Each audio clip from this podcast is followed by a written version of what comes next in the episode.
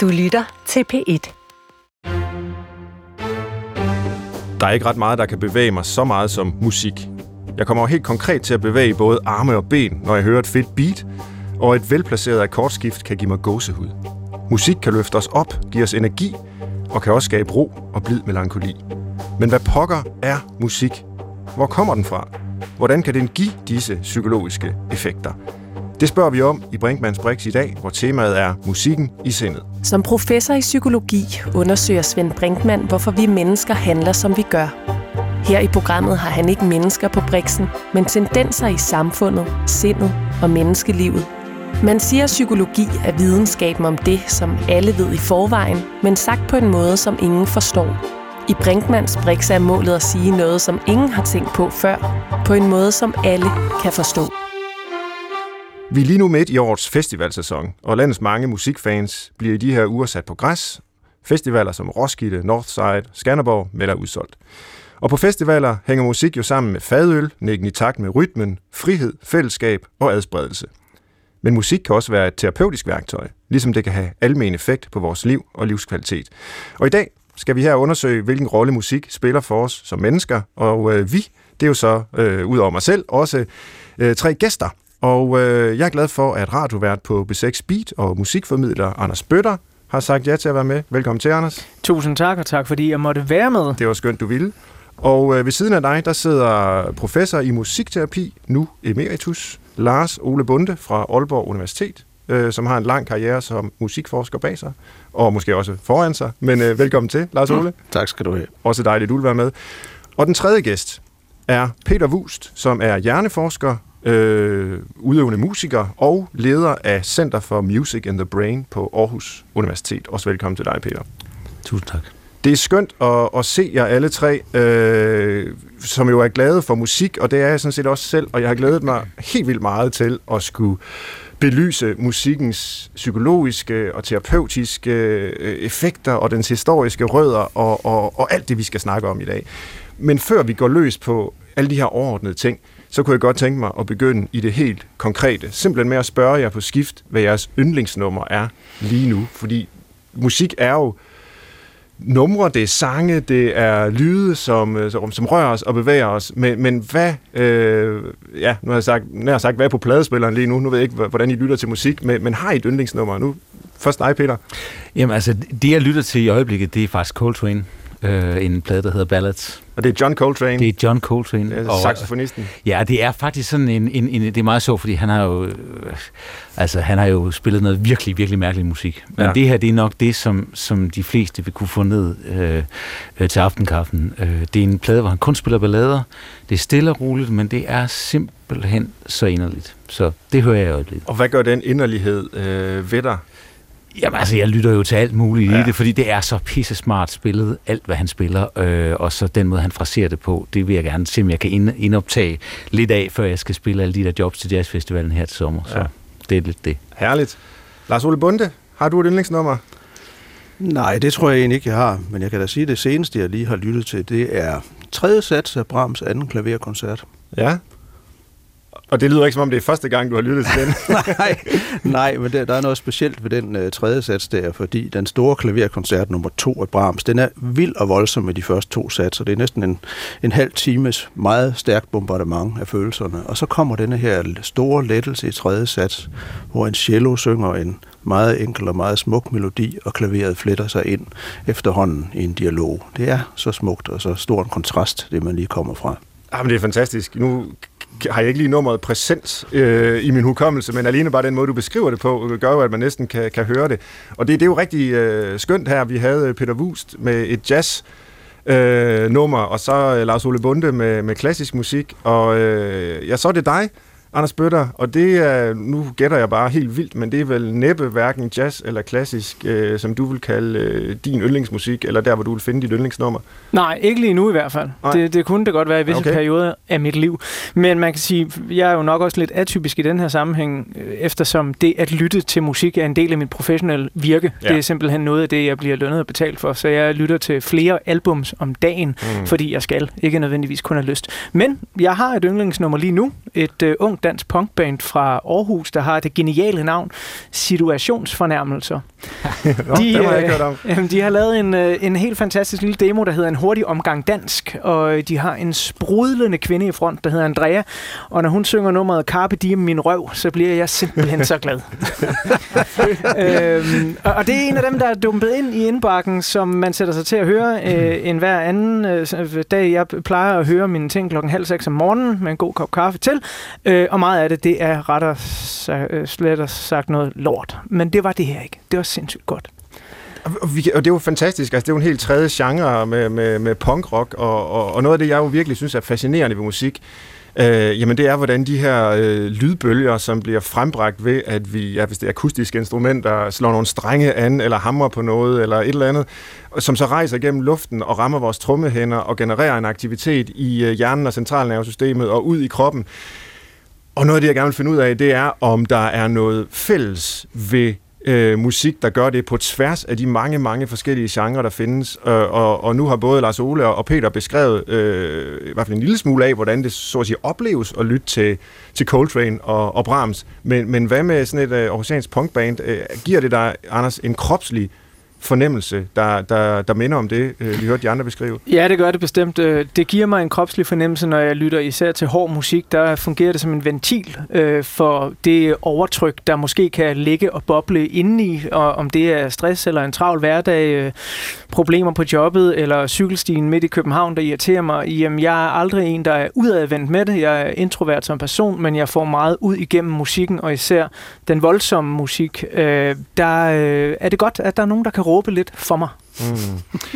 Det var så øh, de aktuelle yndlingsnumre, og vi skal nok gå videre lige om lidt, men jeg, jeg har simpelthen så meget lyst til at spørge, om der også på, på lignende vis er et nummer, I kan pege på, som har haft sådan mere vedvarende betydning i jeres liv. Altså sådan et nummer, eller en kunstner kan det også være, altså en musiker, eller en, en gruppe, eller en, en, en komponist, som I bare bliver ved med at vende tilbage til. Og nu kan I bare byde ind, når, når der øh, dukker noget op på lystavlen. Ja, men der er jo mange, ja. hvis jeg skulle sige noget. Ja. Og jeg, men jeg tror, den jeg vender mest tilbage til, og som har betydet mest for mig personligt, det er Paul Simon. Mm-hmm. Uh, hans plade Still Crazy uh, After All These Years fik vi i mit hjem mm-hmm. uh, i midten af 70'erne. Og jeg kan huske, at jeg synes, det var en elendig plade. Jeg sagde til min lille søster, som kom med den, sagde, det der, det er det ringeste, jeg har hørt. Og hun blev så ked af det, og det undskylder jeg stadigvæk over for hende indimellem, fordi øh, det er jo meget ofte det musik, som vi ikke kan lide i, i starten, som kan betyde mest for os. Men han har som kunstner betydet utrolig meget, fordi han efter min mening er en ægte kunstner, som hele tiden forsøger at bevæge sig ud øh, af, af, et, af et nyt spor. Altså, da han var færdig med at skrive de der fantastiske øh, plader øh, med, med rigtig gode sange, som vi kan synge med på, så skulle han pludselig lave øh, noget, noget afrikansk musik, som fik en til at danse i stedet for. Mm. Gik videre til sydamerikanske, sydamerikansk musik, og har lavet elektromusik øh, øh, over de senere år også. Og øh, jeg hørte ham i øh, i, hvad hedder det, i København her sidste år, på hans såkaldte afskedsturné. Nu må vi se, dem er der jo mange af, men han er jo 76. Og der har han, øh, der har han simpelthen sat øh, mange af sine numre, øh, havde han lavet som klassiske øh, stykker musik. Og den der grænseløshed, det der med, at musik bare er musik. Mm. Altså jeg personligt kan jeg lide utrolig mange forskellige genrer af musik, og jeg synes, det er så ærgerligt, at vi altid skal bokse os selv ind i, i forskellige øh, øh, kategorier. Mm. Og det, så derfor, det er meget, meget stort for mig. Ja, fedt. Og nu, nu er det jo taleradio, det her, øh, vi laver her i Brinkmanns Brik, så vi, vi kommer ikke til at høre musik på den måde. så derfor så er det rigtig skønt at høre jer beskrive musik med ord. Øh, og, og som jeg sagde før, jamen, så er det næsten også nu, hvor du beskriver Paul Simon, som om jeg kan høre, øh, høre hans musik, når, når du udtrykker det. Lars Ole øh, og Anders, Mm. Øh, har I sådan en, øh, en, en, en kilde, I vender tilbage til, rent musikalsk, mm. igen og igen? Ja, altså helt bestemt, og, og meget lige Paul Simon, så kan min kilde noget af det samme. Jeg vil altid vende tilbage til David Bowie som værende rygsøjlen i hele min musikforståelse. Mm. Fordi vi også her har at gøre med en kunstner, der virkelig formår ikke bare at udfordre verden omkring sig, men også at udfordre sig selv, sætte benspænd op for sin egen kunst, om det så er på scenen, eller det er i musikken, eller det er i filmens verden, hvor det nu er, så er han en, øh, der virkelig er inspirerende og på rigtig mange måder tidløs og det ved jeg jo også, når jeg arbejder med musikken på P6 Beat, og jeg får hilsner fra 14-årige lyttere, der stadig synes, at Ziggy Stardust, det er da noget af det mest magiske, der findes. Og ja. jeg tænker, det her, det er jo muligvis før din far blev født. Ja, ja. øhm, og det, det er, jeg bliver ved med at vende tilbage til ham som, som ikke bare som god musik, men også som, som nærmest sådan en, en følgesvend, inspiration. Mm, ja. ja, det kan jeg virkelig også genkende, det der med, at øh, selvom man jo ikke kender de her øh, musikere personligt, øh, altså jeg har lidt med med Leonard Cohen, som du beskriver der med, med David Bowie, og det, det, det er der jo mange, der har. Altså, det er jo nok heller ikke tilfældigt, at det er dem, der bliver trukket frem. Øh, at at der, der er ligesom noget til enhver situation i livet, mm, mm. og der kan gå over mellem, at man hører et bestemt nummer, men man ved, det er der. Øh, lidt ligesom folk nogle gange begrunder, altså, at vi skal have en folkekirke, ikke fordi vi går der hver søndag, men fordi i de her tilspidsede situationer i livet, så, så ved vi, den er der, og så kan vi gå derhen og, og, og bruge den til noget. Og ja, og på også, samme måde med musikken, ikke? Jo, og, jo, også det her, synes jeg, jeg synes også, det er fascinerende at lytte til musik, hvor man ikke nødvendigvis altid er enig med musikeren, mm. eller den kunst, der bliver udført. Det er jo ikke alle album til David Bowie, jeg synes er gode, Nej. men det synes jeg kun er en fordel, ja. fordi det gør ham endnu mere interessant, og det, det, det vækker min nysgerrighed, jeg tænker, hvor var det egentlig, du gerne ville hen her? Fordi jeg, jeg kan ikke forstå det, mm. men, men det, det, det gør det immer væk så meget mere spændende at lytte til. Nu har du haft lidt tid, Lars Ole Bunde, til at, at vælge noget ud. Det er jo frygtelig svært med al den skønne ja. musik, der findes, men er, er du kommet øh, på noget, du vil fremhæve? Ja, det er altså. Det er jo sjovt, at I nævner Paul Simon og David Bowie og Leonard Cohen. Altså, dem har jeg også lyttet rigtig meget til og gør det, gør det stadigvæk. Det er dejligt. Men der er en komponist, jeg vender tilbage til altid, og det er Johann Sebastian Bach. Mm. Og det har simpelthen noget at gøre med, at der er en ekstrem spændvidde i Bachs musik. Fra det allermest enkle hvis man øh, lærer at spille klaver, så kan man spille tostemmige stykker af Bach, som er noget af det mest enkle, han har lavet. Og i den anden ende af spektret er det det mest komplicerede fugaer, abstrakt musik, som han har komponeret, uden at det egentlig var tanken, at det skulle spilles. Man skulle simpelthen bare se på intervallerne, se på partituret, og så skulle man høre musikken øh, for, sin, for sit indre øre og forestille sig, at det her det var porten til kosmos. Mm. Så den musik har en, en dybde, wow. som øh, er meget, meget sjælden. Porten til kosmos, det øh, er et rigtig godt øh, cue til, at vi nu bevæger os ud i øh, musikkens øh, kosmos her. Øh, fra det konkrete, tak til jer, fordi I har øh, indvidet os og, og lytterne i, øh, i jeres yndlingsmusik. Øh, vi går videre om lidt til øh, koncerten, hvor vi jo har typisk de fælles musikoplevelser. Hvad er det for noget? Hvad gør det ved os? Øh, så skal vi også besøge øh, sygesengen, øh, i hvert fald i overført forstand, øh, og undersøge, hvad det er ved musik, der gør, at den kan lindre, eller måske endda helbrede, hvem ved, forskellige ting i livet. Og vi slutter programmet af med at gå langt tilbage i historien til urskoven for at se både på musikkens øh, naturhistoriske dimensioner og dens kulturhistorie. Så det er øh, dagsordenen her i Brinkmans Brix i dag, hvor det handler om musikken i sindet. Og vi begynder med at kigge på musik, når den opleves til en koncert. For mange af os er musik først og fremmest underholdning eller adspredelse. Øh, det svarer jo lidt til at se en film derhjemme, øh, streame et eller andet, eller måske nyde teaterstykke i, i teatret. Og selvom det meste musik, i hvert fald i mit liv, og jeg gætter på i de fleste, foregår øh, ja, som en lytning på anlægget, så er koncerten i hvert fald historisk der, hvor musikken lever og bevæger os. Og Anders Bøtter, du er jo professionelt beskæftiget med musik, både som radiovært og som ja, musikmenneske i det hele taget, og, og jeg gætter på, at du går til masservis, øh, til, til masservis af koncerter. Sådan helt øh, banalt, øh, så kunne jeg tænke mig at spørge, hvorfor ikke bare høre musikken derhjemme i lænestolen, hvor man selv kan skrue op og ned og ligesom bestemme, hvad man skal høre, hvornår man skal høre det, øh, og, og hvor, hvor lyden bare er, er krystalklar, hvis indspilningen er god. Hvad er det, man får ud af at høre den til en koncert? Dels så øh, var der en gammel punkerven, der sagde til mig, Anders, dårlig lyd er meget undervurderet.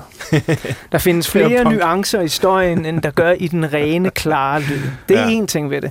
Dernæst så er der det, at jeg kan simpelthen ikke skrue så højt op på mit anlæg, så jeg kan mærke musikken på den samme måde, som jeg kan til en koncert. Og når jeg står til en koncert, kan mærke bassen i mellemgulvet. Hvis jeg er til en heavy metal koncert, kan mærke dobbeltpedalen på trommerne, kan jeg også mærke i mellemgulvet. Og det vækker noget urinstinkt i mig, noget både, jamen, mange forskellige ting. Glæde, frygt, øh, altså fight or flight, når du er til en metalkoncert. Skal, skal jeg blive her og, og kæmpe løs hernede øh, forrest øh, i pitten, eller skal jeg stille mig lidt bagved og, og nyde det? Men det handler om at mærke musikken, og så også mærke musikken i et stort fællesskab sammen med andre. Mm. Det er også et fællesskab, der nogle gange for mig, nu startede jeg med at sige, at jeg er en smule introvert, det nogle gange kan blive for meget, øh, så bliver jeg nødt til at trække mig lidt tilbage, så står jeg nede bagved og nyder det selv med en hættetrøje trukket godt op over ørerne. Men det er det her øh, fællesskab, som koncerten frembringer, og så, så ligger der også, især i festivalkoncerten, nu går vi ind i en festivalsæson, der ligger et eller andet øh, afløb, afbræk fra hverdagen. Det er eskapisme i sit øh, allerfineste form, når vi tager derud og til os, som om øh, Dionysos han øh, dirigerede, og så der er ekstase, og der er vin, og der er alt, hvad øh, guderne ville begære. Ikke? Så jeg elsker koncerten og foretrækker faktisk ofte at bedømme, om jeg kan lide et orkester, når jeg ser det live, frem for når jeg hører det i studiet. Ja, og det, det er jo en super god øh, beskrivelse, du har. Altså det der med, at man kan mærke fysisk, øh, at der er musik, og, og mm. bliver båret ikke bare af lyden og altså volumen, men også af de andre, som er rundt om en, og som man bokser med en pit, hvis det er, er rockmusik, man hører. Og den effekt er altså lidt svær at opnå derhjemme i stuen. Altså, da jeg var yngre og, og gik til øh, altså, flere koncerter, end jeg desværre har mulighed for nu, og også havde markant længere hår, end jeg havde nu, Øh, jeg kan godt stå og headbang en gang imellem hjemme i stuen, men ikke med helt samme intensitet, som når man er i pitten, som du beskriver der. Anders, Peter Wust, er det noget, øh, man har set på? Du arbejder jo med Music in the Brain. Øh, altså de effekter, der opstår, eksempelvis til en koncert, versus dem, der kan opstå i lænestolen, eller, eller altså det må være svært at måle, hvad der sker i hjernen, når folk er til koncert, fordi så er, det er deres hjerne jo ikke en scanner. det, det er meget svært, og vi laver jo sådan nogle kontrollerede forsøg, så, ja. men vi har nu også lavet et enkelt, øh, et enkelt forsøg til en, til en koncert, hvor vi satte, det vi egentlig var interesseret i, det var, der, hvordan folk bevægede sig sammen, og hvor meget de bevægede sig til forskellige typer af rytmik. Mm-hmm. Men øh, sådan det helt grundlagsmæssige, der er den, altså, vi ser jo på musik fra en biologisk side, mm-hmm. øh, og, øh, og så det helt grundlagsmæssige, øh, eller grundlaget for at se på, på, på det, det er jo sådan en idé om, at musik måske har en evolutionær betydning. Det vil i hvert fald være det første spørgsmål, og det største spørgsmål, man kan stille inden for det, vi laver. Det, vi kan ikke svare på det, men, men hvis man skal komme med et, øh, et, et godt bud, så er det netop det, at det som musik kan, det er, at det kan harmonisere os følelsesmæssigt i en større øh, gruppe af mennesker, således at vi bedre er i stand til at sameksistere. Mm-hmm. Og man kan jo øh, bare tage øh, det eksempel, at når vi er til koncert, så kan vi stå på Roskilde Festival, øh, 70.000 mennesker, og det er jo meget sjældent, man hører om uroligheder. Altså, det, det er da kun, hvis der er et eller andet, der ligesom går galt, og folk bliver bange. Mm. Øh, hvorimod til mange andre, øh, øh, altså i mange andre henseender, så vil der jo være ballade mellem folk. Sportskampe. Ja, sportskampe og så, videre, og så videre, mm. eller demonstrationer, mm. og hvad, hvad, der, hvad der ellers kunne være. Og der, der er det altså øh, meget interessant, det der med, at vi har musik som en slags kommunikationsmiddel, som måske ikke erstatter sproget, men i hvert fald kan noget andet end sproget, som kan, øh, kan give os en fornemmelse af, at vi er sammen, at vi ikke bare står der alene med vores ting. Mm. Og noget af det, vi har øh, været meget interesseret i, det er, øh, hvad er det så for nogle neurotransmitter, der er involveret i det? Og nu skal man huske på, at der er jo ekstremt mange neurotransmitter i hjernen. Vi hører altid om de der 4-5 stykker, som vi altid taler om. Men der er jo ekstremt mange øh, øh, neurotransmitter i hjernen. Men et stof, som vi har set på, det er et stof, som er et hormon også, et, et stof, der hedder oxytocin. Mm-hmm. Og øh, vi har lavet sådan nogle Det er det, man kalder lykkehormonet engang. Ja, det, det gør man, og det, det, det kan alt muligt ja, forskelligt. Ja. Og det er jo så spørgsmålet, hvor meget øh, der er rigtigt øh, om det. Men vi ja. har lavet... Altså, og, og, og det er jo det, vi kan jo ikke sådan ligesom... Hvis vi går ud og måler det øh, i, i marken, og det er der folk, der har gjort, men det bliver nogle meget, meget usikre målinger. Ja. Men vi har faktisk gjort det, vi har sat to personer op i hver deres rum, og så... Øh, øh skal de slå rytmen sammen, og de hører hinanden med hovedtelefoner, ligesom vi er på nu. Og øh, de kender ikke hinanden på forhånd, og så giver vi den oxytocin. Uh-huh. Og så kan vi simpelthen se, at de rent faktisk bliver bedre til det der med at øh, øh, klappe sammen. De, vi går bedre i takt. Og er der noget, mennesket godt kan lide, så er det at gå i takt. Ja. Altså, se på gaden, når, når, når folk går forbi, så går de næsten altid i takt, hvis de er to mennesker, uden at man lægger mærke til det. Ja. Man laver sådan nogle gyngestolsforsøg, hvor man kan se, at folk er helt vilde med at gå i takt. Og de kan også bedre lide hinanden, hvis, hvis, hvis, hvis de bevæger sig sammen. Og øh, det er jo typisk det, der sker øh, til sådan en, en, en stor koncert, det er, at vi vi bliver en organisme, der bevæger sig sammen. Og der kan det her oxytocin måske være øh, et, et, øh, en af, af de sådan forklaringer, en af de mekanismer i hjernen, som, som kan forklare det. Mm-hmm. Jeg talte engang med en psykolog, som øh, beskæftigede sig med ja, netop øh, evolutionsteorien øh, og den evolutionære baggrund bag psykologiske fænomener. Og han, han var inde på noget øh, lignende af det, du siger nu, nem, nemlig at der er noget ved, øh, han talte sig ikke om at gå i takt, men om at klappe i takt, som mennesker kan, og som mennesker faktisk ikke kan lade være med. Mm. Altså når vi er til en koncert, og øh, bandet stopper, jamen så klapper vi, og først er det hvid støj. Altså vi klapper ukoordineret hver især, men der går kun måske få sekunder, så bliver det sådan, og så finder vi en rytme sammen. Øh, og, og det er måske særligt menneskeligt. Det er øh, særligt altså, menneskeligt. A- a- aberne kan også klappe. Hvis man giver en chimpanse et eller andet, en banan eller andet, så kan den godt sige, og blive glad, men de kan aldrig klappe i takt. Nej. Øh, så, så øh, nu kigger jeg på dig, Peter, ja, fordi du det, er evolutionsmand her. Men, men er vi her inde ved kernen af, af noget af det særligt menneskelige, så, som udmærker os frem for andre? Men altså det, jeg synes, der er så utroligt interessant, det er, at vi ikke tænker over, at vi kan det her. Mm. Alle, der har haft børn, de ved, at når man har dem, når man sætter den foran en højtaler, så begynder de at rocke i en eller anden form for takt. Men det tager faktisk en 3 til seks år, før vi kan, kan, kan, kan gøre det i forhold til musikken, og dyrene kan det bare ikke. Altså, mm. der findes nogle få, øh, få arter, blandt andet søløve er det nyeste, der man kan lære at bevæge sig i takt til musikken, okay. men de gør det ikke. altså, så det der med, at vi kan afkode den her, øh, det her, den her rytme, og så bare gøre det, det, det er så specielt menneske. Jeg har observeret noget interessant omkring det her med at klappe i takt. Øhm, jeg har boet i Jylland det meste af mit liv. Øh, Aarhus, og så for 10 år siden flyttede jeg til København. Og jeg har så lagt mærke til nogle forskellige adfærdsmønstre hos publikum til koncerter. Mm-hmm. Øh, hvis det er rockmusik, vi snakker om, ja, så er der den refleks, som I beskrev før. Men hvis det er nu til klassiske koncerter, så opfører publikum i Aarhus sig meget anderledes end det i København. Okay. I København tror jeg faktisk aldrig, at jeg til en klassisk koncert har oplevet, at folk klapper i takt. Nå. Men i Aarhus, der har de en helt speciel teknik, hvor de først slapper, klapper som uh, urkoordineret, som hvid støj, og så finder de ind til pulsen, ligesom man gør til en rockkoncert, men så laver de et crescendo, både, både i styrke og, og i tempo, ja, og så til sidst, og så, så ender man jo i en kulmination, hvor det ikke kan blive hurtigere, og hvis det er så en rigtig god koncert, så starter man forfra i det langsomme tempo det må virkelig kaldes lokal evolution. Det ja, ikke? altså, ja, det må vi lave et forsøg, der, der belyser. Men, men det er jo ret fascinerende, hvis der ligefrem findes sådan musikalske økonischer hvor, ja. med, med forskel øh, mellem Aarhus og København. Og nu, nu, nu tænker lytterne måske, jamen hvorfor sidder de og taler om øh, det at klappe og klappe i takt osv. Mm. Men, men, men det er altså noget helt fascinerende. Øh, og det med, at noget kan starte som hvid støj, og så ligesom øh, der kan genereres en rytme, som kollektivet skaber fælles. Øh, det, det svarer måske lidt til de strukturer, som man ser altså med, med, med sort sol, hvor, hvor, hvor fuglene ligesom laver deres formationer og finder ind i en rytme. Og hvem styrer det egentlig? Det er der ikke rigtig nogen, der ved. Hvem bestemmer, hvordan man klapper i takt efter en koncert? Det er der ikke nogen bestemt, der gør. Men det er sådan nogle overindividuelle strukturer, som genereres, og som jo nok er fuldstændig nødvendige for, at vi kan fungere som en social art. Så, så, så det er ikke bare et eller andet tilfældigt ligegyldigt træk ved, ved den menneskelige tilværelse, det her. Det, det, er, det er måske noget meget fundamentalt, som selvfølgelig også har en negativ bagside. Øh, nu, nu taler vi jo i dag øh, om, om, om det, det dejlige ved det, om musikken, om de æstetiske oplevelser, men det at, at klappe i takt, og det at gå i takt, og hvis man tager langskaftede støvler på og hejler, mens man gør det, så er det ikke så fedt, vel? Altså det kan også bruges til en destruktiv koordinering af aktiviteter. Men der er en vigtig forskel her, fordi øh, aberne kan, i hvert fald nogle abearter, kan godt øh, klappe i takt, og de brugte Nå, okay. til, til at tiltrække sig hunderne fra de andre abe, øh, altså abegrupper, Aha. Øh, simpelthen for, at der ikke blev for meget indavl. Mm. Øh, men, men, hvis, men de kan ikke gøre det i forhold til musik. Øh, og det er det der med, at vi får noget ind gennem ørerne, som er komplekst, som vi så kan uddrage sådan et, øh, ja, altså et, et, et intakt art ud af. Ikke? Mm.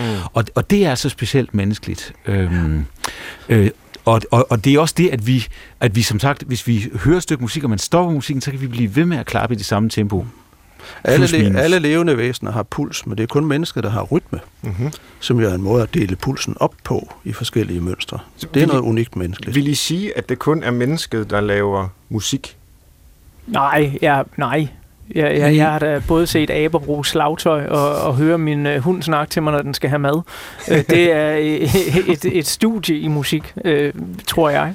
Altså, min, min mor havde på et tidspunkt en hund, der, der høl, hver gang hun spillede klaver. Øh, og det tror jeg, andre har... Øh, altså sådan tude som en ulv, ikke? At det, det, der er mange andre, der har lignende erfaringer med, med det, men, men er det musik? Eller hvis en abe samler noget op, den, den slår på, altså noget slagtøj eller videre, altså vil, vil, vil man sige, det er musik? Du kan vælge at høre det som musik, ligesom ja. hvis du sidder i en, en uh, god gammeldags togkupé og lytter til, til, hvad der sker, når toget kører hen over skinnerne, så kan det meget hurtigt blive til en virkelig inciterende og spændende rytme. Det er en af verdens bedste lyde. Ja. Det er det, Men men det er bevidstheden, der skaber det. Ja, mm. og, det, og det, der er væsentligt, det er, opfatter de det selv som musik. Og der var simpelthen et utroligt interessant studium sidste år, der kom ud, som havde undersøgt nattergale sang. Mm-hmm. Og det, de fandt ud af, det var, at de kunne øh, downgrade, eller tage det her signal, som vi synes jo øh, er meget smukt og, og er meget musikalsk. Og så kunne de simpelthen sende det ud på, på fem kanaler, og så siger det bare sådan noget støj. Altså, det lyder virkelig ikke som musik. Det var hunderne, der ligeglade med, det synes de var fint. ja, for det er jo rigtigt. Vi siger jo, fuglene synger. Ja, ja. Vi siger også, at valerne synger. Men det er ikke det samme, Men... de får ud af det, som Nej. vi får ud af det. Nej. Det er meget vigtigt. Jeg har lyst til at nævne et andet forskningsresultat, som, som jeg selv har været med til at finde frem, og det handler om det her særlige ved live-koncerten. Øh, nu har jeg forsket en del i musik og folkesundhed her i de senere år, med store spørgeskemaer undersøgelser og den slags. Og det viser sig altså, at mennesker, som går regelmæssigt til live-koncerter, bare en til tre gange om året, de rapporterer, at de har et bedre helbred end mennesker, der ikke gør det. Mm-hmm. Der er simpelthen en robust, uh, signifikant effekt af at gå til live-koncerter. Og det er blandt andet, fordi det har alle de kvaliteter, du beskrev før. Det kunne være interessant at lave et øh, psykologisk forskningsprojekt, hvor man sammenlignede effekten af at gå til koncert, eksempelvis på, øh, eller mod øh, symptomer på depression eller, eller andre af de mm. her øh, store øh, psykiske øh, folkesygdomme, som man kalder dem, med eksempelvis traditionel psykoterapi eller psykofarmaka. Altså hvis der er den folkesundhedseffekt, som, som du nævner der, Lars Ole, så altså sådan et randomiseret, kontrolleret forsøg, hvor man simpelthen måler det op imod hinanden. Tænk, hvis det var, og det er jo bare ren spekulation, men hvis det var omtrent, og måske endda øh, mere virkningsfuldt at gå til koncert, så, så var der ikke bare øh, grund til at, at gå til koncert for, for musikerne, øh, eller de, de kunne få, få penge ud af det, men, men det ville simpelthen være godt for os alle sammen, for hele befolkningen. Men jeg, jeg har lige et spørgsmål til, til den her undersøgelse, som jeg, fordi jeg har også øh, læst nogle af konklusionerne, og jeg synes, det er super fascinerende, men, men jeg er lidt nysgerrig på at vide, om man har øh, indkalkuleret, at noget af det, der jo også sker, når vi går til koncert, især i rockmiljøet, det er, at folk de drikker enormt med mængder af alkohol. det, det kan vel næppe for folkesundheden være, være sådan øh, helt, helt sundt. ja, men altså, det er lidt svært at svare på, fordi øh, det, det har ikke direkte noget med live-koncerten at gøre, men der er noget omkring øh, adfærden i forhold til de forskellige genrer og stilarter. Og der er forskellige former for misbrug, alt efter hvad det er for noget musik, vi bryder os om. Og der er måske i, nogle, øh, i forhold til nogle præferencer, er der et større brug af alkohol og stoffer. Mm. Det er rigtigt nok, og det strækker selvfølgelig i den anden retning. Men jeg snakker om, hvordan folk oplever det. Mm. Og det er sådan set fuldstændig uafhængigt, hvad genre og stilart det er. Så oplever de deres liv som sundere og med en større livskvalitet end mennesker, der ikke går til koncerter. Mm.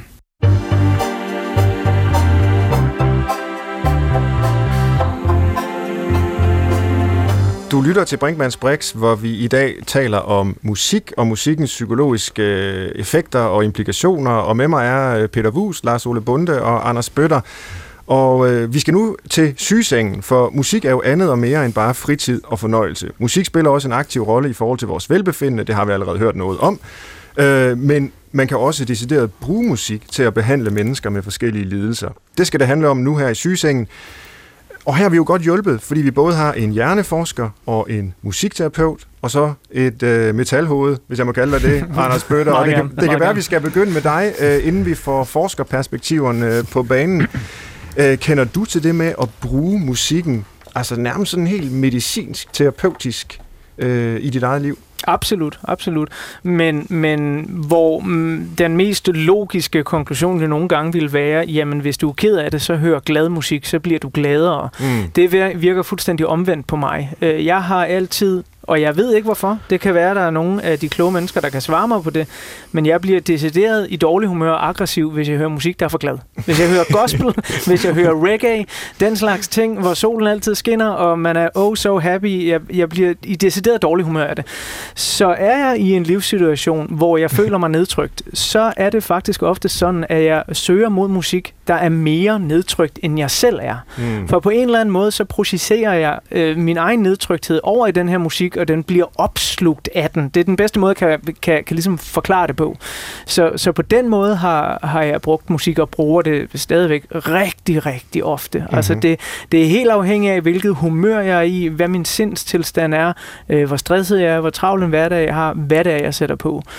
Og det samme, da jeg for et par år siden var involveret i en trafikulykke, hvor jeg får en hjernerystelse, går det til min store chok og overraskelse op for mig, at jeg har meget svært ved at høre musik med alt for mange rytmer.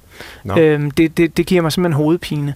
Men mere blid, new age, flydende musik, klassiske toner, øh, gør, at jamen, jeg bliver afslappet, og til tider også, øh, hvilket har været godt lige den periode, falder i søvn, mm. fordi det har givet mig den hvile, jeg skulle have, men, jeg kunne næsten mærke det fysisk, at jeg fik decideret kvalme af nogle af mine favoritbands, mm. og, og det er nok noget af det værste, du kan byde mig.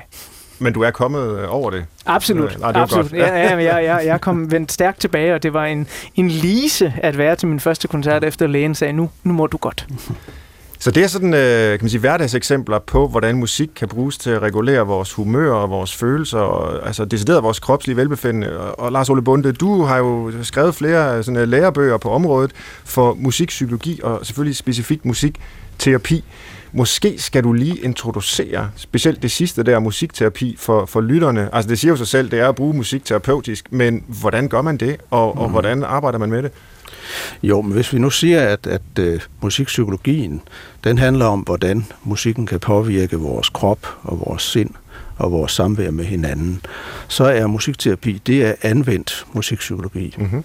Altså vi bruger den viden, vi har om, hvordan musikken kan virke, øh, til at arbejde med mennesker, der har problemer af den ene eller den anden slags. Det er en utrolig bred øh, klient- og patientgruppe, vi arbejder med. Det er fra for tidligt fødte børn til døende på hospice, og alt, hvad du kan finde på derinde imellem, kan man faktisk nå med musikken i sat på forskellige måder, som er det, der er vores ekspertise, altså et håndværk i forhold til, hvordan vi synger, spiller, improviserer, bevæger os, vælger musik ud. Mm.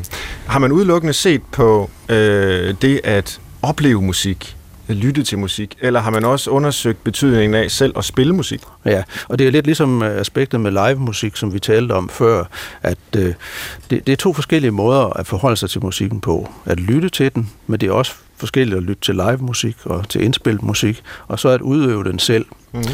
Og vi arbejder med begge former. Vi, vi taler om aktiv, ekspressiv musikterapi på den ene side, og receptiv, lyttende musikterapi på den anden side. De er begge to effektive, men det vigtige er, at det er bundet ind, omrammet af en relation. Altså relationen mellem øh, en enkelt øh, patient eller klient eller en gruppe og musikterapeuten. Og så har vi en trekant, hvor musikken er øh, det tredje hjørne i den her trekant. Mm-hmm. Så relationsarbejdet, hvor musikken bliver bragt i spil, det er sådan set det, vi arbejder med, uanset om vi synger, spiller eller om vi dytter. Og virkelig gør vi, altså de fleste mennesker har jo ikke lært at spille, så man sige, så kan jeg jo ikke gå i musikterapi, for jeg kan ikke spille, og jeg kan ikke synge. Men øh, derfor arbejder vi med, vi med improvisation, mm. fri improvisation, mm-hmm. fordi alle har en idé om, hvordan musik lyder, og hvordan vi kommunikerer med lyde, Øh, Øh, hvis det er instrumentlyde, så er det en anden slags lyde, end hvis det er stemmelyde osv. Men altså hele ideen om, hvordan vi kommunikerer ved hjælp af lyd, den har vi alle sammen prøvet, da vi var børn, før vi fik sprog. Den måde, som som mødre og fædre taler med deres børn på i det første leveår, det er simpelthen kernen i, hvad al musik handler om, og al kommunikation og relation med musik handler om. Og det kan vi genopleve med mennesker senere, også selvom de aldrig har prøvet at spille et instrument eller brugt deres stemmer ret meget. Og det er jo virkelig der, hvor der også er en stor almen psykologisk dimension af, ja. af musikterapien, ikke? Altså, hvor det handler helt overordnet om mennesker som et relationelt væsen, der er i verden i kraft af sin kropslighed, og mm. selvfølgelig har en hjerne og et centralnervesystem osv., men, men, men jo bestemt også har relationer til andre. Ja, før vi går videre, jeg skal lige spørge dig, Lars Ole, om, øh, om musikterapeuter har sådan nogle... Fordi nu, nu ser jeg for mig, at man udvikler forskellige former for musikterapi over for forskellige former for lidelser. Så hvis man har en angstlidelse, jamen så er det måske øh, to timer timers Brahms om ugen, og hvis man har en, øh, øh, en eller anden hyperaktivitet, jamen så er det måske øh, tre timers øh, speed metal øh, eller et eller andet. Øh, er der, og sådan er det jo selvfølgelig ikke. Øh, nu, nu joker jeg lidt med det. Men øh, altså nu sidder der jo en, øh, en heavy øh, mhm. interesseret fyr ved siden af dig. Er, er, er den genre for eksempel overhovedet noget, musikterapeuter og altså, musikforskningen på den måde har interesseret sig for? Absolut, og ja. en af de seneste spændende afhandlinger, jeg har læst, den handler om, hvordan øh, oplevelser med metal kan skabe åndelige, transspirituelle oplevelser. Mm-hmm. Øh, det kan man altså sagtens have også, som det er måske ikke typisk reaktion, men i hvert fald som en, en, en del af reaktionsmønstret der. Men altså, grundlæggende så er den der idé med, at øh, en diagnose passer til en bestemt type musik, den er forkert. Mm. Sådan er det ikke. Fordi det er jeg glad for at høre. Det, der virker, ja, det, det, der virker, det er simpelthen vrøvl. Ja, det er noget vrøvl. Ja, Og det er også derfor, Mozart-effekten, som var så, så omtalt for år tilbage, den er også forkert. Det handler ikke om, at Mozart kan noget helt særligt, som andre komponister eller anden musik ikke kan. Al musik kan i princippet fungere terapeutisk. Det handler bare om, hvad det er, den pågældende person tænder på og bryder sig om. Det er den musik, der er effektiv. Vi kan også godt lave, øh, lave noget specielt komponeret musik, som er specielt regnet på, beregnet på at regulere vores fysiske parametre, altså vores blodtryk eller vores puls eller sådan noget. Det kan vi godt, mm-hmm. men grundlæggende arbejder vi med personlig musik. Peter Bus, vi skal lige have dig på banen. Øh, du skal have lov at kommentere, hvad, hvad, hvad vi taler om her, men jeg kunne også tænke mig lige at høre dig. Du var lidt inde på det før, fordi et er jo de psykologiske, terapeutiske effekter af musik, både at lytte til den og udøve den. Noget andet er de rent somatiske altså mm. kropslige. Og det går jeg ud fra er noget, som, øh, som du i høj grad har kigget på. Jo, altså, øh, vi laver jo en, en hel del øh, undersøgelser, og, og det vi, vi forsøger jo så at tage det der forhold mellem terapeut og, og det, den, der er i terapi, ud af, af ligningen for at kunne se på sådan grundlaget for det. Og øh, øh, Altså, for det, det, som jeg synes er det vigtige her, og som, øh, som Lars Ole jo siger så ganske udmærket, det er, at den virkning, som musik har på, øh, på os, den, øh, den er grundlæggende universel, men meget lidt universel. Så er der en helt kulturel del, og så er der en individuel del. Og øh, dermed mener jeg, at der er nogle universelle ting med musik. Det, der er ikke, det, er, det er, når nu Anders siger, at, at hvis, øh, når, når han skal forsøge at, at, at, at køle, øh, køle sig selv ned, så hører han klassisk musik eller noget New Age musik, så er der jo en grund til det, fordi det er musik, der typisk er lidt langsomt, man ikke spiller for, for højt, og der er ikke for mange kontraster, eller i hvert fald ikke sådan meget ubehagelige lyde i det. Øh, så, og det er sådan en universel ting, øh, som, som gælder for alle mennesker i alle kulturer øh, på, øh, på hele jorden. Mm-hmm. Men, men det er faktisk og, og det er det, man tit tænker på, når man, siger, når man tænker, at heavy metal må være skidt for dig, eller, eller klassisk musik må være dårligt, øh, godt for dig osv. Det er jo typisk den, man, mm. man, man stiller op. Men, men det vigtige her, det, det, det er, at det er langt den mindste del af det. Der var øh, en af mine venner, lavet et forsøg øh, for nogle år siden, hvor han tog til Ghana, fandt en stamme, som var virkelig uden for landslov, de havde stort set ikke øh, elektricitet eller hørt øh, vestlig musik. Og så spillede han noget, noget tysk slagermusik, altså det nemmest afkodelige musik, man kan forestille sig næsten, i hvert fald for vores ører. Og den spillede, han i fire forskellige versioner. En, som det var, en, som, øh, hvad hedder det, øh, hvor han havde vendt baglæns, han kørte det simpelthen sådan øh, baglæns beatles Så lavede han en forvejning af det, og så lavede han begge dele på én gang. Og øh, de skulle så vurdere, hvor, hvor, hvor godt de kunne lide det her. De kunne de sådan stort set lide lige godt det hele. Det synes de, det var okay. Det lå sådan midt på skalaen. øh, øh, hvorimod, hvis han tog det, deres egen musik og gjorde det med, som er noget virkelig mærkelig musik, som jeg også har hørt, det, det, det kunne jeg slet ikke øh, høre øh, hoved eller hale i. Nej. Så vidste de jo præcist, hvad de mente om det. Han gjorde det samme med tysker også, og så fik han det modsatte resultat. Så det der kulturelle, det er så utrolig vigtigt. Det vi, vi har lært, øh, øh, vi bare vokset op i vores kultur, lyttet til det musik, der er. Det, det er nok den vigtigste del af det. Og, og, der, det, og det er jo igen, kan man sige, et fuldstændig almen psykologisk øh, diskussionspunkt, det her. Mm. Altså, at der selvfølgelig er et, hvad kan man sige, psykobiologisk, øh, neuralt, hjernemæssigt grundlag for alt, hvad vi går og oplever og foretager os. Og samtidig er der bare ekstremt stor kulturel variation, næsten uanset, mm. hvad vi øh, kigger på. Så det der sammenstød mellem det universelle fælles på den ene side, og det varierende kulturelle, sociale, historiske på den anden side, det må godt nok være svært at, øh, at finde ud af, når man arbejder med musik. Altså forleden var jeg på asiatisk restaurant, og de spillede et nummer, mens vi sad der, øh, og det varede tre timer, og, og da vi gik, så var det stadigvæk i gang, så jeg ved ikke, hvor langt det var. Øh, men, men det var jo ikke til, altså det var en helt anden tonalitet. Det var ikke til at finde hoved og hale i for mine ører. Det var sådan set ikke, fordi det var ubehageligt. Det var mm. bare sådan en plink-plank, der kørte øh, i mine ører. Men du anede ikke, hvad du skulle føle med det. Jeg vidste ikke, hvad jeg skulle altså. lytte efter, eller, eller mærke efter, eller Øh, og, og, og, og sådan kan man måske også have, øh, hvis man kommer fra en anden kultur, med den musik, vi har ja. vendet os til at lytte til. Så hvor meget, det, en urimelig måde at stille det op på, men hvor mm. meget af vores musikforståelse er egentlig fællesmenneskelig, og hvor meget er, er kulturel? Øh, 10-90. okay, så 10, Ej, det 10 til det universelle. Ja, det, det er den, det, det er den vægtning, det, okay. det vil jeg også sige. Det, Nå, men det er jo sådan set meget klart svar. Det, det, ja. det er omkring, og man kan sige, det er udfordringen ved nogle af de ting, vi laver, mm. at vi er nødt til at være klar over, hvordan vi vil kontrollere den del. Og det kan man gøre på mange forskellige måder. Altså man kan tage, øh, typisk vil vi jo tage folk, som er samme alder, øh, øh, samme øh, sociologisk øh, tilhørsforhold osv., øh, for at lave nogle sammenligninger øh, øh inden for dem. Øh, for, fordi ellers så kan vi ikke sige noget med det, øh, det som vi laver. Men, men altså, det er også vigtigt at forstå, at selv når man gør det, så er der utrolig individuel øh, variation. Altså, jeg synes, det var så dejligt med Anders' eksempel, øh, med at han simpelthen ikke kunne udstå øh, glad musik. Altså, øh, jeg, jeg, jeg, jeg kender, jeg har, har en ven, som plejer at sige, åh, Øh, der er ikke noget, der gør mig så ked af det som happy jazz. Øh, og, og, og, og, og det kan jeg så godt tilslutte mig. Har lagt dig på Brinkmanns Brix her på B1. Her i Brinkmanns Brix, der taler vi i dag om øh, musik og musikken i sindet specifikt. Og øh, vi skal tilbage i historien, øh, tage fat på det element, øh, vi kalder urskoven.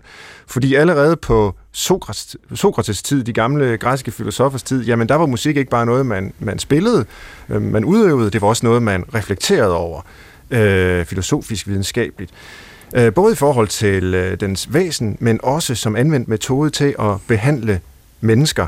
Øh, Lars Ole Bunde, som repræsentant for musikterapien, øh, hvor tidligt har I øh, sporet tilbage i historien, at man faktisk har haft de her idéer om, at musikken har haft en øh, terapeutisk effekt?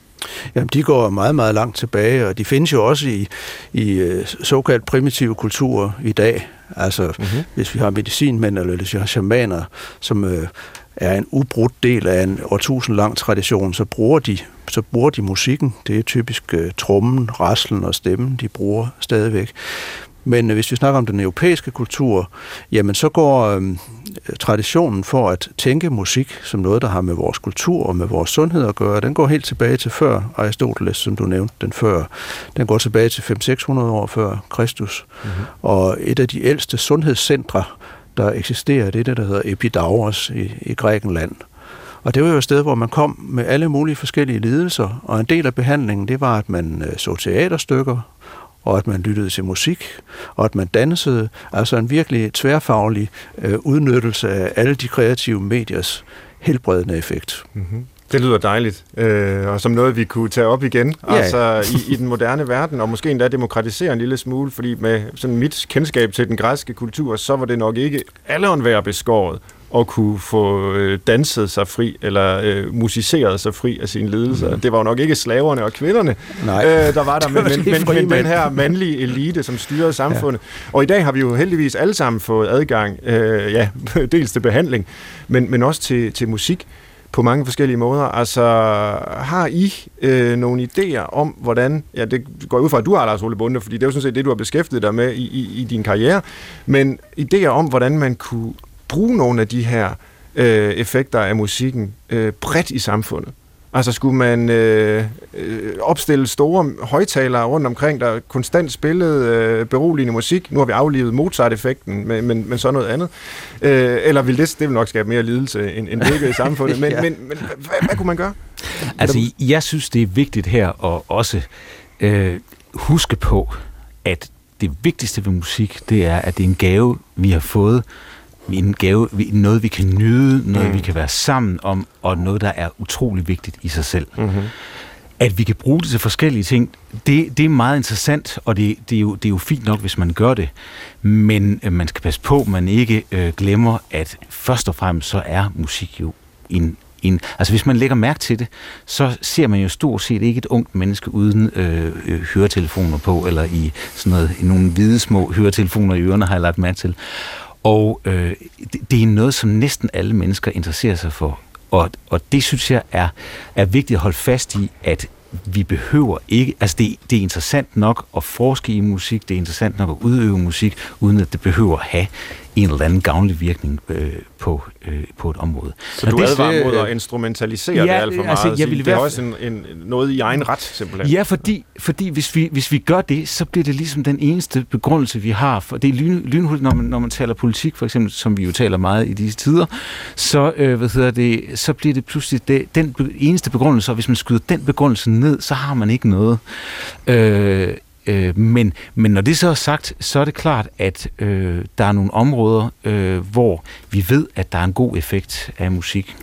Jeg skrev et white paper om musik for et par år siden, øh, hvor vi faktisk inddelte, vi, vi opremsede alle de somatiske og psykologiske og psykiatriske effekter af musik, og faktisk også gav, gav evidensen karakterer. Mm-hmm. Også noget af det, vi selv har lavet. De fik ikke altid gode karakterer, men, men altså, men, men øh, øh, der kan man se, at sådan noget som musiks smertelindrende effekt, den, den, øh, den mener jeg er helt lysende klar. Det, kan, det har vi vist i mange forsøg med også, at musik i forhold til Parkinson er noget, som, øh, og det vidste man sådan set før, øh, før man vidste noget om musik, fordi man ved, at en del Parkinson-patienter, som, altså Parkinson-patienter er jo en bevæget sygdom, hvor man nogle gange går i stå. Der er nogle af dem, der går i stå, og de, hvad hedder det, øh, dem kan man simpelthen starte op ved at, give, ved at simpelthen spille en metronom, for den bare gør sådan her. Giv dem et beat. Ja. Bare give dem et beat. og det er sådan noget, vi er meget interesseret i, fordi jeg er meget interesseret i rytme. Og, øh, øh, og der, der er det oplagt, at man kan bruge musik til noget helt specielt. Så der er rigtig mange gode øh, eksempler på, at vi kan, vi kan bruge musik øh, til, til forskellige øh, sygdomme. Men det er super vigtigt at forstå, at musik er altså interessant og vigtigt, og det er også noget, som kan påvirke for folk. Altså, for et par år siden hørte jeg faktisk noget meget skræmmende musik. Det var uh, Isis, der havde lavet sådan nogle virkelig, virkelig lækre uh, rap-agtige R&B-stykker musik. Uh, altså til, islamisk stat, ja, i, ja, islamisk stat. Ja. Nå, og, ikke bandet. Okay. Nej, ikke, nej, nej, undskyld. Det, det er ikke Oasis. Jeg er klar, det var, det var før, uh, eller nej, det var, det var i hvert fald før de blev til, til, til noget andet. Men uh, uh, Øh, det, det, der var, det, der var vigtigt, det var, at de brugte det til at rekruttere folk. Mm. Og det var sådan noget, hvor man tænkte, wow, det, det vil jeg gerne være en del af. Ja. Og det skal vi huske på, at hvis vi ikke ved noget om musik, så kan, så kan musik være et utroligt subtilt og meget virkningsfuldt øh, virkemiddel. Men det, det er godt, du rejser det der advarselsflag, fordi nu, øh, altså nu har vi jo diskuteret allerede meget om, hvad musikkens brugsværdi kan være, øh, terapeutisk, psykologisk, somatisk, på alle mulige måder. Øh, og, og, og der synes jeg, det er vigtigt at ligesom minde os selv om, og det gør du så, Peter, at øh, jamen, der findes jo bare en, en skønhed ved musikken, som vi skal have lov at værdsætte for dens egen skyld. Øh, ligesom der findes en skønhed i romankunsten, altså der er også inden for mit øh, område, altså psykologien, ikke? der er der biblioterapi nu, hvor man både skal læse og skrive, fordi det kan kurere alt muligt. Og igen, jamen det er jo da herligt, men det er jo ikke derfor, grundlæggende, at vi skal læse romaner, vel? Øh, det er jo heller ikke derfor grundlæggende, at vi skal høre musik eller spille musik. Nej, og det er vigtigt, at det ikke forsvinder ud af vores kultur, ja. fordi man kan jo se, mm. at det forsvinder ud af folkeskolerne, for eksempel. Ja, og det er en øh, skandale. Og det er ja. en skandale, og man kan også se, at det bliver sværere, selvfølgelig af gode grunde, fordi øh, videospil og så videre er kommet på banen, men at få børn til at læse, læse bøger. Og, og det skal man jo gøre, fordi det er jo, øh, det er jo vigtigt for vores mentale velvære og for mennesket i det hele taget. Men så lad mig alligevel lige holde dig op på den der, øh, fordi øh, kunne man ikke sige, Øh, og nu lagde du ud med at fortælle, at du har det her øh, overvejende biologiske syn på øh, musikken, øh, at, at, øh, at musikken i hvert fald anskuet på den måde simpelthen bare er instrumentel. Altså, fra sådan et darwinistisk udgangspunkt, så må man jo spørge, jamen, hvad er funktionen af den? Hvorfor findes den? Hvad er det, den gør? Øh, jeg tror, det var Jens Jørgen Thorsen, øh, den afdøde maler, der sådan øh, engang øh, proklameret, og nu må folk med sarte ører lige slukke for radioen, fordi nu kommer jeg til at sige et frækt ord. Han malede for at få fisse sagde han. Ja. Øh, ligesom påfuglen har sin flotte hale øh, for at få påfugle øh, fisse, undskyld mig. Det er der også øh, musikere, øh, så, så, ja, ja, det er der jo nemlig. Altså, de får det jo. Øh, de her øh, øh, sige, tynde, anemiske drenge, der står og kigger ned i deres sko øh, på scenen der, øh, de, de kan score damerne. Og det synes jeg, det er herligt. Øh, det har jeg overhovedet ikke noget problem med. Men, men, men, men det er jo så fra det øh, evolutionære perspektiv jo også en instrumentalisering af musikken, altså at den faktisk grundlæggende er til for at imponere det andet køn. Måske er det det, der er æstetikkens funktion i vores liv herunder ja. musikkens er, er det godt for vores overlevelse, at rockmusikere har bedre øh, chance for at score end os andre? Det er jeg ikke helt sikker på.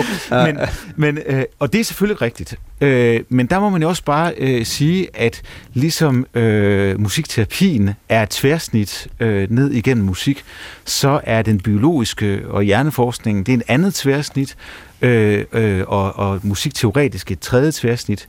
Og, og det er klart, der kan man godt blive instrumentel i den måde, man, man ser på det på. Men, øh, og jeg kan huske faktisk, da jeg startede med at øh, øh, var ung phd øh, hjerneforsker der, lige i starten, fordi der var jeg på det tidspunkt også jo ansat på konservatoriet som baslærer og alt muligt. Øh, øh, der kan jeg huske, ja, det, det vendte sig lidt i mig, når, jeg, når vi skulle tale om den der instrumentelle øh, mm. øh, tilgang til det. Altså det der med, at, at musik skulle have en, at der skulle være en grund til det. det. Det synes jeg ikke var nødvendigt, fordi musik var noget stort i sig selv. Men det er meget interessant alligevel at tage den synsvinkel, fordi Darwin skrev i sin anden bog, The Descent of Man, så kom i 1871, der skrev han, vi har musik, ligesom påfuld han får score. Mm. Det var simpelthen det, han sagde. Han havde ikke set, at der var nogle ting, som ikke var helt rigtige i teorien. For eksempel det, at hos øh, dyrene, der er det næsten altid, eller det er altid det ene køn, der har, og specielt hannerne, der har udviklet det her med, at de har en lækker hale, eller en lækker sang, eller mm. en lækker dans, eller noget andet, de kan imponere pigerne med.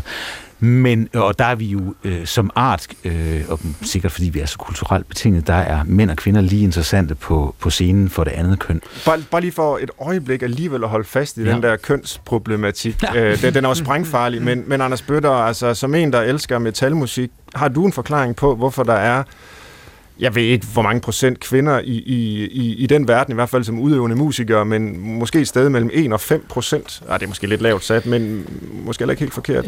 Hvorfor er der så mange mænd?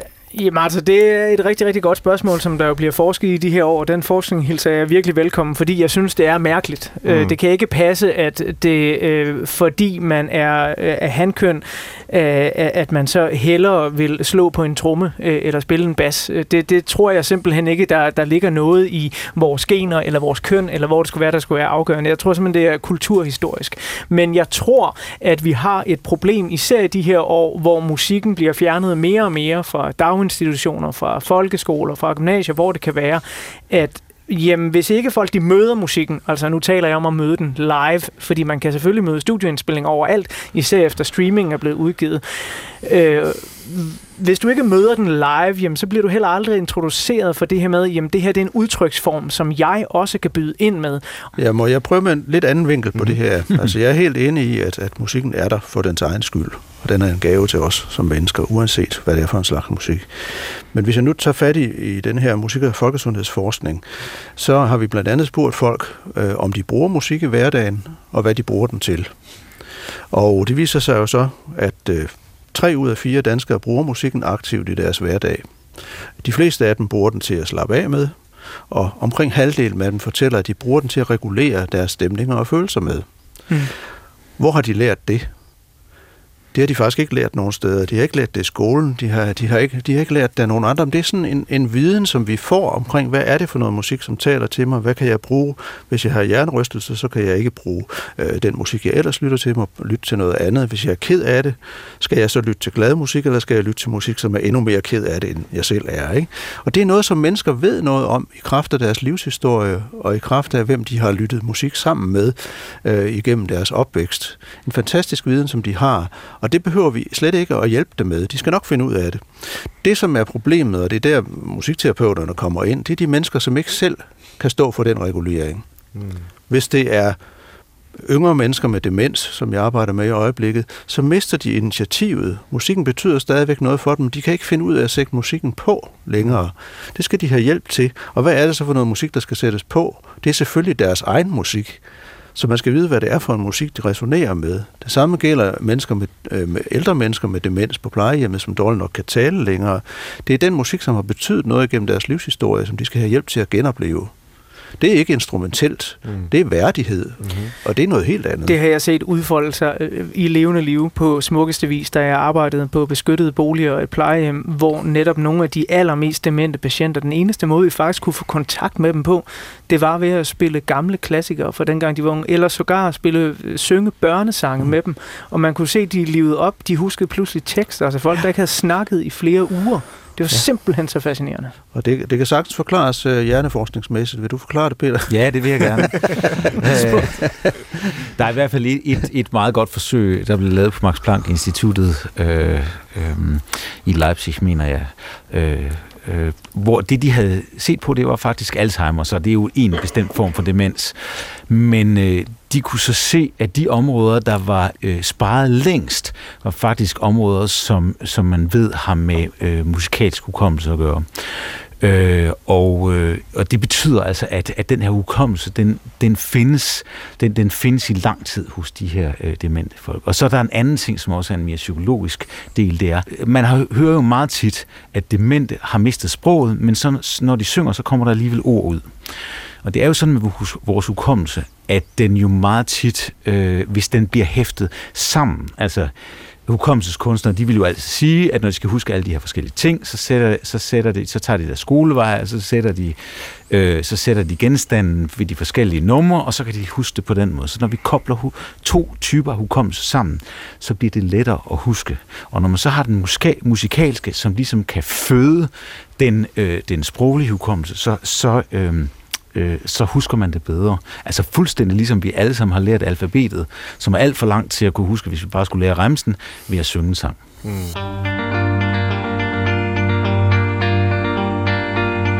Det har været usædvanligt godt selskab i dag øh, her i Brinkmanns Brix. Øh, jeg har været glad for øh, at, at lære så meget musik fra jeres forskellige perspektiver. Vi skal til at runde af allerede desværre. Øh, og det gør vi jo i den her øh, udsendelse med at skabe dagens liste. Et lille public service element, øh, kalder jeg det, som øh, lytterne kan tage med sig, lige notere ned. Og jeg tror, at samtidig er det svært at, at, at finde på punkter til den her liste. Jeg tror, i dag vil det vælte ned med punkter. Øh, men vi, vi noterer kun tre, fordi det, jeg gerne vil høre jer øh, om, det er, om I har inputs til tre ting, man kan bruge musikken til i sit liv.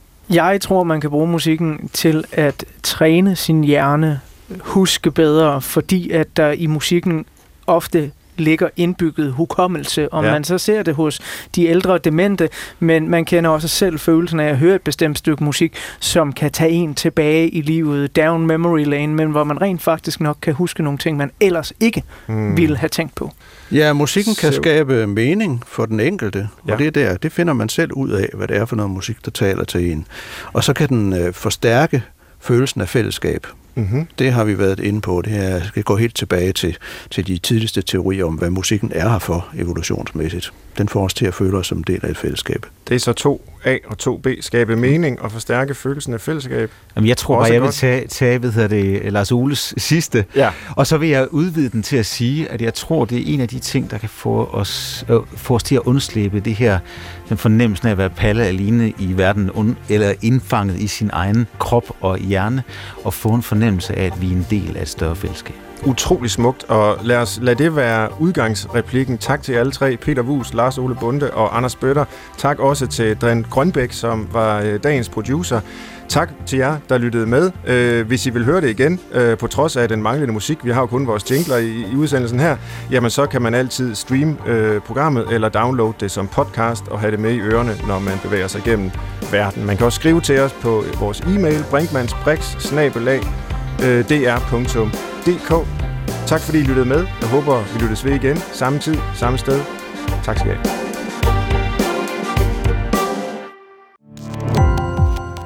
Gå på opdagelse i alle DR's podcast og radioprogrammer. I appen DR Lyd.